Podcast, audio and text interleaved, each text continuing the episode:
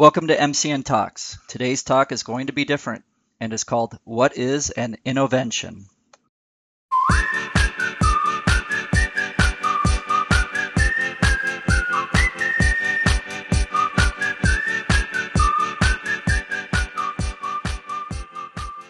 Hi there, this is John Yorkin from MCN Healthcare.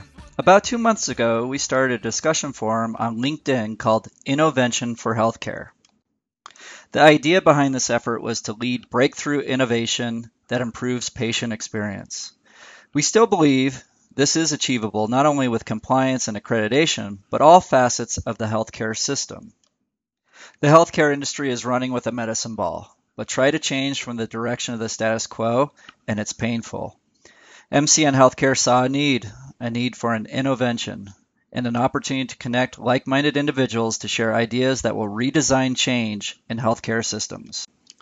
This might be perceived as easier said than done, and it's been observed in the past that extensive network of regulations and policies has created fear of change and hindered improvement. What if you were able to offer an innovention? You know, we keep mentioning this word innovention, for starters, we believe an innovention is the moment in time when an idea meets the intersection of possibilities and solutions that help healthcare systems be more proactive, simplifies the patient experience, and empowers the workforce. Now, don't get me wrong, the word innovention can be mistaken as an intervention, which is a reactive approach to a potential negative experience. And it can be mistaken as innovation, which most would agree that the word and concepts behind innovation can take on a life of its own, almost to the point of creating complexity. In this day and age of information flying in drones to healthcare leaders, we feel strongly that innovention creates a little scarcity in this connection economy that is full of abundance. Sometimes when we are reactive, we want to track down the what's. What is the issue with the patient? What is the risk of not having policies and competencies approved?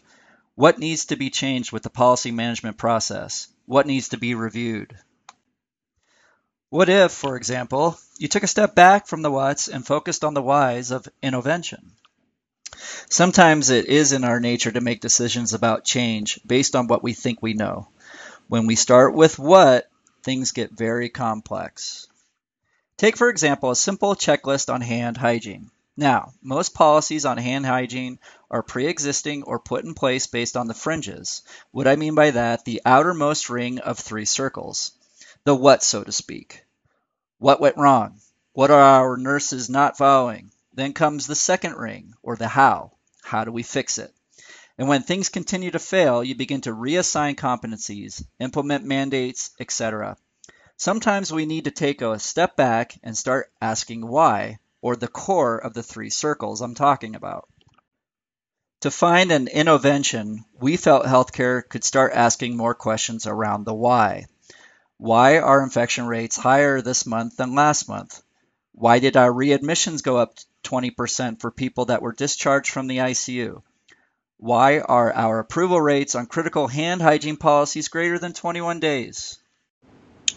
More importantly, you could start your intervention by designing a strategy around why it is important to find the need to change, how to evaluate the risks and benefits of the change, and finally, what should be clarified for implementation. When you start with why, things get simpler. We can start perceiving other needs and expectations of the challenge at hand. We understand that sometimes attitudes towards change in healthcare are affected by our assumptions. We can make decisions on changes based on what we think we know about things. After all, it wasn't too long ago that the majority of people believed the world was flat. This perceived truth impacted behaviors, attitudes, and decision making. People had the belief that if you travel too far, they might fall off the edge of the earth. So, for the most part, they would stay put. No change, everything remains the same. The world remained flat for most. It wasn't until a minor detail was revealed. A few people wanted to know why the world was flat, and they found, in fact, it wasn't. The world was actually round and attitudes changed. Upon this discovery, people started to ask why a lot more often. Trade routes were established, people figured out how to connect with others to share new advances in medicine, math, and science.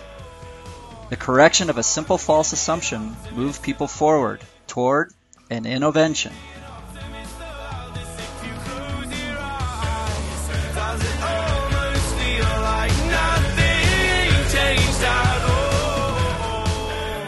Thank you for joining us for this week's MCN Talk. For more information or to find insights that inspire, please go to www.mcnhealthcare.com. We'll talk soon.